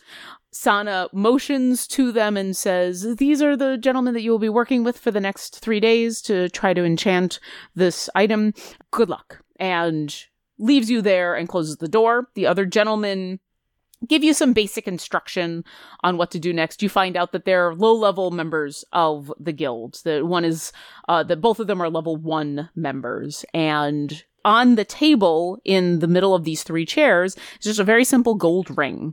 And they explain that they're trying to make this a ring of protection. So they ask if you will lend your magical abilities to this, and it's gonna take the rest of the day if you are if you are amicable of sitting down and starting to enchant. Sure. What is the mechanical thing that I have to do? I need you to agree to do this. You sit in the chair. You are going to spend the next six hours channeling magical ability into this ring. I need you to tell me what spell slot you would like to expend into this object. Uh, I will expend a third level slot. Okay. You spend the next six hours. It's weirdly arduous. You're kind of used to instantaneous spells or stuff that you concentrate on, but, you know, 10 minutes, maybe an hour. Six hours is a long time to be channeling this energy in. And by the end of the the six hours, even after a couple of hours, you're reaching over. There seems to be a glass of water there whenever you need, and you kind of uh, are constantly drinking from it. You feel sweat break out on your forehead. It's not um, exhausting, but you're certainly tired by the end of it. And as you guys come to the end of your first day, I need you to roll an Arcana check. 24. Okay.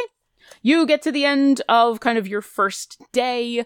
You're not exactly sure what the signal is, but obviously you've reached the end of channeling your energy into this thing because all three of you stop and sit back in these plush chairs and now you can kind of understand why these chairs are so comfortable because you've been sitting in this for six hours and if this wasn't a really nice chair your butt would be exhausted.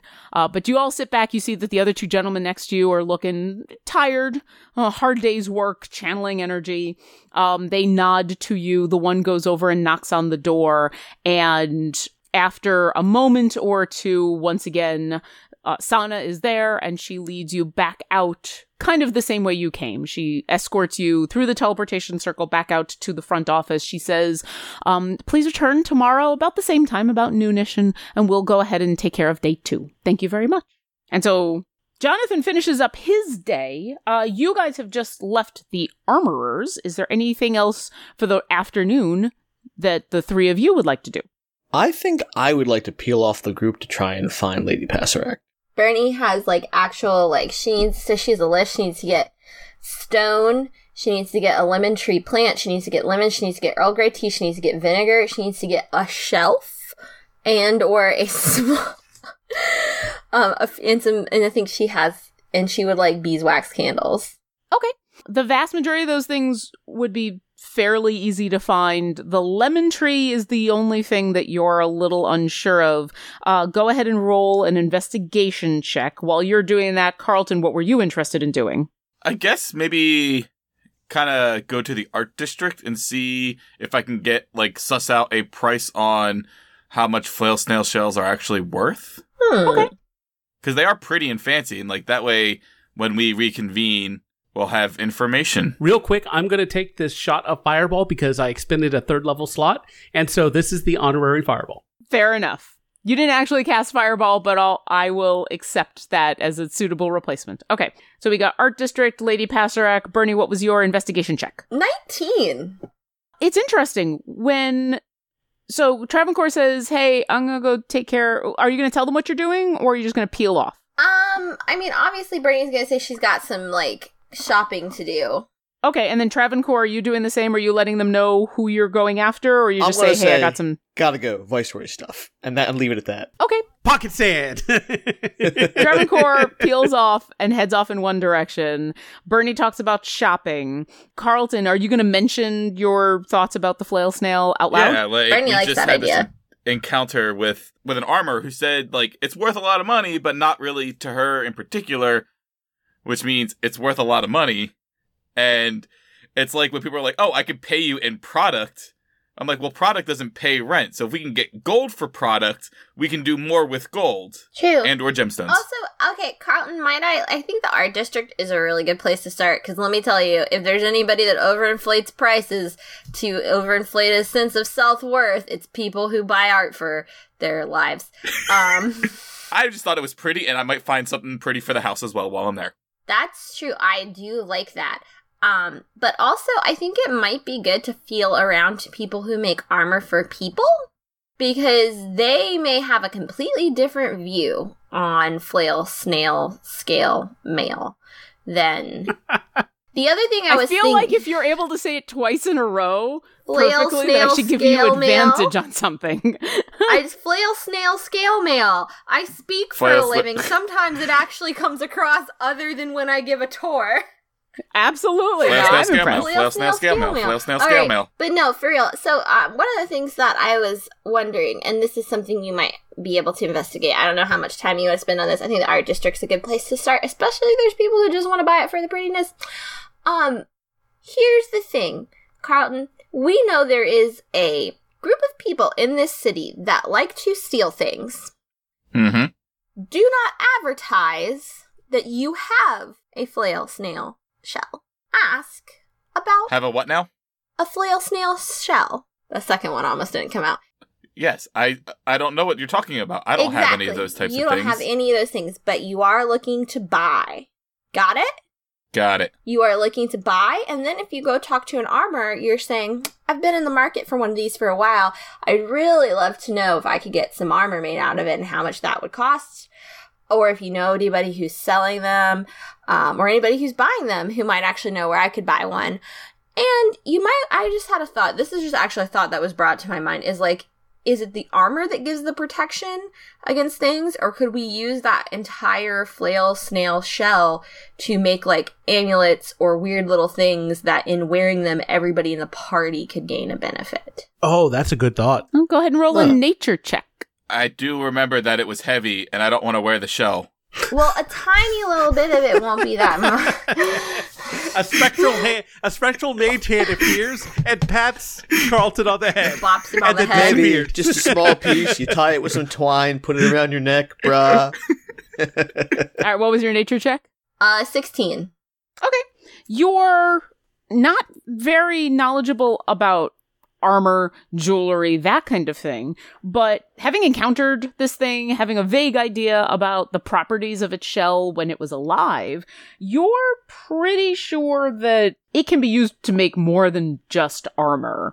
You don't think it's the kind of thing in where a little bit goes a long way. It's probably a, a chunk of it is necessary, but you wouldn't be surprised if it's if it's not just that sections of it can be made into armor, but that it can have other uses, that it could be maybe ground down and turned into a fine dust to be placed over something, or you know, maybe it could go in an amulet, but you do think it probably would, in order to be useful on its own without additional enchantment, you think it probably would take more than an amulet to be effective. That this might be the kind of thing in where one of those shells, if you're not trying to cover a bear, might be able to cover more than one person, depending on what you're trying to do with it.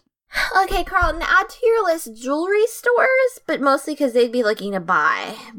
And also, hmm, a library? We might need a book. I do really well in bookstores and places of reading. Quarlton, Yes, that go, is my You specialty. go into the bookstore, right? Are you writing this down? Would you like some ink? Did you steal yes, the yes, I am writing it down. And then Brittany goes, Brittany looks at how he's pulling out ink and she goes, Did you steal Jonathan's inks again? no, Did he? I don't know. Are we gonna have to roll off for this? Because it seems to me like Quarlton is the one in our party that gives himself the five finger discount a lot. No, no, no. He, he, it is it is a regular ink and quill pen. Okay, because I was about to say, Burnie like peers real close just in case, and she's like, okay. Burnie and Quarlton, as you guys make a list of possible places to go get more information about this flail, snail, shell, Travancore, uh, you were interested in investigating the Lady Olivia Passarak. Do you have any ideas of how you would like to go about doing that? Well, apparently there was some blowback for me trying to use my ranger skills to track her down, even though she said look her up. Uh, so I'm gonna try this the old-fashioned way. I'm gonna try and go into the nearest tavern and see if I can get information as to the, uh, you know, the the uh, Passarak family in, in Waterdeep. Okay, roll an investigation check. And and while you roll that, let me know what quality of tavern are you looking for? Are you looking for something upscale? Are you looking for something seedy? Are you looking for what what kind of tavern are you looking for? Well, Tra- Dr. Travis Core investigates. He's thinking maybe more on the wine bar side of things, like uh, you know, up and coming, but not necessarily the hoity-toityest and richest. Like enough that you know a fellow noble would would drink there, and but not feel like like super stuck up and have to be put on airs. So basically, Okay. the kind of place I think Olivia would go to, even though she doesn't seem like a bar tavern person at all. Travancore, what did you roll for your investigation check? Nineteen. Okay. Yeah, it doesn't take you very long to find a wine bar, which, now that you think about it, it's Waterdeep. This place is catering to a wide clientele of people from all parts of the world. Why wouldn't there be a wine bar? It looks like a very nice building. As you walk on in, you see that it's set up kind of like a standard tavern would be with tables and a bar, but certainly the clientele as you walk on in are very high class. The wait staff veers more towards the sophisticated professional and less towards the bar wench. And as you approach the gentleman who's behind the counter, you can see he's an incredibly nicely dressed gentleman, uh, dark skin, jet black hair, gives you a, a very nice smile as you walk up and, and an appreciative look at your bear, which is odd considering usually the bear gets scoffs, but he, he gives Shadow a nod as well as you a nod and says, Ah, yes, sir, welcome. Uh, what, what can I help you with? This is, uh, we're, we're happy to serve new clientele here at the Maiden's Tears. I'm new in town. I'd love to uh, to try a sampling of uh, something I've heard a lot about. Uh, so do you have a do you have a I guess it's a wine bar, so certainly you have a bar. I'd love to saddle up to that and uh, try a, a glass of the uh, the Baldur's Gate Riesling. Absolutely, yes. We we haven't had someone request that in a while, but I, I have a I have a bottle right here. Would you do you want just a glass or the whole bottle? Well, let's try a glass first. I mean, who knows what the bottle is worth until you try it first. Oh yes, very very very well, sir. Uh, that's just going to be uh, five silver pieces, and he starts to to pour. Sure. I give him the five silver. I I breathe I breathe into the uh I sniff a little bit. I swirl it as appro- as appropriate as as befits a viceroy, and then I take a sip just to taste and let it like sit on my tongue for a little bit and like swish around, and then I take another sip to for now that I have the uh the initial taste. It's it is quite good. It is obviously a a good year of their their wine.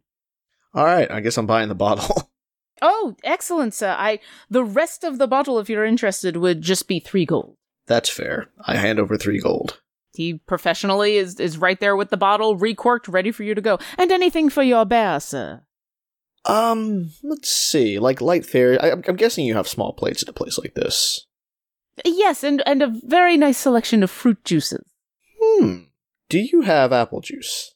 Oh, absolutely, sir. Let's get a little apple juice for, for my bear.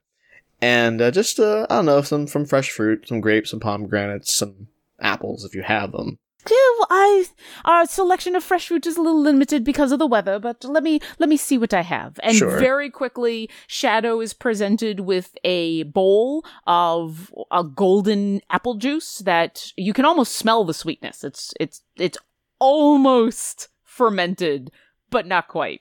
And he comes back very quickly with a plate for you that is a selection of winter-ish fruits, most of them being the apples and stuff with a harder shell on the outside. Uh, when he comes back, I say, "Oh, thank you for your custom. Oh, oh, by the way, I'm trying to meet up with a friend of mine from uh, who's recently relocated to uh, to Waters Deep. I don't know if you would know whether this person frequents this area or not, or have any information about about how to find them." Oh well, if they are clientele of ours, then and and one of your similar station, we are very popular amongst the nobles around here. Who are you looking for? Lady Olivia Passerek. Uh, go ahead and roll a persuasion check. Okie doke. Detective Travancore persuades. I don't think that's how that works. Detective. I know. I feel like now there's like this whole other like Scooby Doo esque A detective narrative. can do many things. Twenty-one. he raises an eyebrow at this and says, Well, we haven't seen her in a very long time, but I do believe rumors are that she is back in town. Uh, it would be very nice to see her again. She was a, a very welcome conversationalist. Hmm. Any idea where I might start to look for her? Oh, I am not up on much of the real estate in this area, sir. But certainly someone of your your station clientele would know someone who is. I might know of some other people who might be interested, but of course, I, I would be very reticent in revealing any information about the lady without her permission, or unless it was important. Oh, this is of the utmost importance. I am the Viceroy of Glenmore on Viceroy business. That does definitely sound important, and that definitely sounds like somebody uh, with many business ties that she might be interested in. Oh, I the business of Travancore is business, and I slide o- and I mention any information leading to to me be able to find Lady Passeract would perhaps the of that information could be could be handsomely rewarded. Roll a persuasion check. Twenty four. He gives you a curious look and then looks down at your bear and then says, "Handsomely rewarded. I'll I'll definitely keep that in mind. Let me go refill the the bowl for your bear." He seems to have finished. And and you can see Shadow probably still actually has like a couple of of mouthfuls left, but the the gentleman takes the bowl and gives you a look and says, "Oh, this one, I haven't seen such a, a handsome creature in a while. Uh, We'll put this one on the house, and when I come back, then you can pay the rest of this bill if you are ready. And he gives you a very meaningful glance as he walks away. While he's out, I want to do a sort of scan the rest of the wine bar and see who's here. All right, go ahead and roll a perception check. Ah, thirteen. There's not a lot of people here. It's mid afternoon, so it's not really a meal time, but you do see pairs of people here, there, and everywhere. They are all very finely dressed. So you do get the sense the clientele here has a little more money than than many of the bars. And you don't see large groups of people. They all seem to be just pairs, humans, couple elves. You do see one halfling uh, with another human, but they're they're all speaking in low tones. You catch glances a little bit as you scan the room, and it's obvious that you're not the only one who's kind of gauging the clientele and looking around and being curious, but you don't you don't sense anyone is watching you per se. That basically you're catching other people doing what you're doing in the room. And after a moment or two, the bartender comes back with a full bowl of some more apple juice for Shadow, sets it on down, and says, um, "Did you want to settle up for your your current bill, sir?" Oh, we can do that. Excellent. Well, the bowl of the apple juice, the the wine, um, the whole thing is five gold. Okay. I pay for the entire amount. Okay, he takes it, and you see him take the five gold and then pause expectantly. And I slide over two more gold, and I said, for your hospitality and for your forthcoming nature when it comes to any information that may be of benefit to the Viceroy of Lemar. And his eyebrow raises a little bit and he smiles and he says, Oh, that is very generous of you, sir. And he grabs the, the two extra gold and he stashes it away in what looks like an, a place under the counter. And then, oh, s- yes, while I was getting that bowl for your bear, I did want to say there a gentleman you might want to speak to who might have some information about a recently acquired mansion in town. There's there's an elf gentleman you might be interested in. Uh, someone of your stature, actually. His, his name is Gorin, Gorin Venbel. He is a mercenary and an adventurer, a little bit of a rougher sort. Uh, I see him in here every once in a while, but he has a lot of information on the nobles that come in and out of town, and I think if you check a few of the other, other taverns in town, he might have some some very interesting information for you about Lady Olivia Passarak. Much obliged, friend. Much obliged to you, my friend. And he he gives you an appraising look and then walks away. Okay.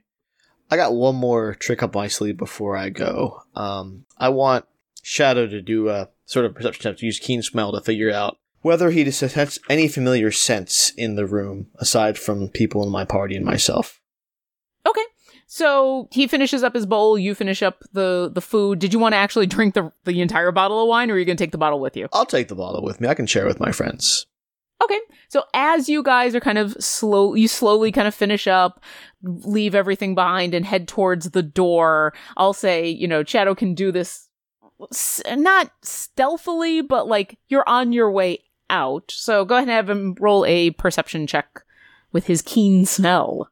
Ah, well, advantage helped out a little bit. 16. Okay. Uh, Shadow. and as you get outside and close the door behind you, he doesn't seem to smell anything. Oh well, we head on out the door. Okay. As the evening progresses, as you head back to the Golden Rock Tavern, as Jonathan finishes up his spells and also heads back to the Golden Rock Tavern, as Burnie and Quarlton head off towards the maybe the art district, maybe the armorers to see what they can do about a, a couple of flail snail shells that they've picked up. Will Quarlton's going on his own. Burnie's got her shopping to do. She trusts Quarlton.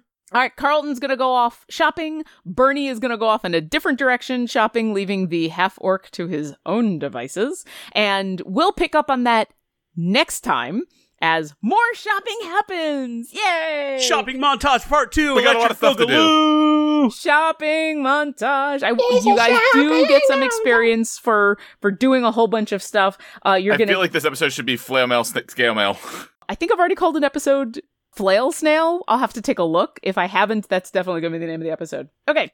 For a variety of reasons, also specifically for Burnie deciding she's going to climb back onto Quarlton's shoulders and sh- Quarlton being like, yeah, sure, okay. And then Quarlton not being a horse and not giving into being yanked around by the ears, which I thought was adorable. Also to Jonathan for his single-minded, I'm going to get this Magus and, and joining the Watchful Order of Magists and, and Protectors, which will be fun. And for Travancore for cues, for picking up on cues. um, a total of 1,600 experience for the lot of you to split up as you took care of a whole bunch of fun stuff in town. So next time we get together, we'll finish up some more shopping montage. La la la la la. So, yay, shopping! Thanks for listening to our adventure. Follow us on Twitter at Dungeon Drunks or find us online at www.dungeondrunks.com. And see you next encounter.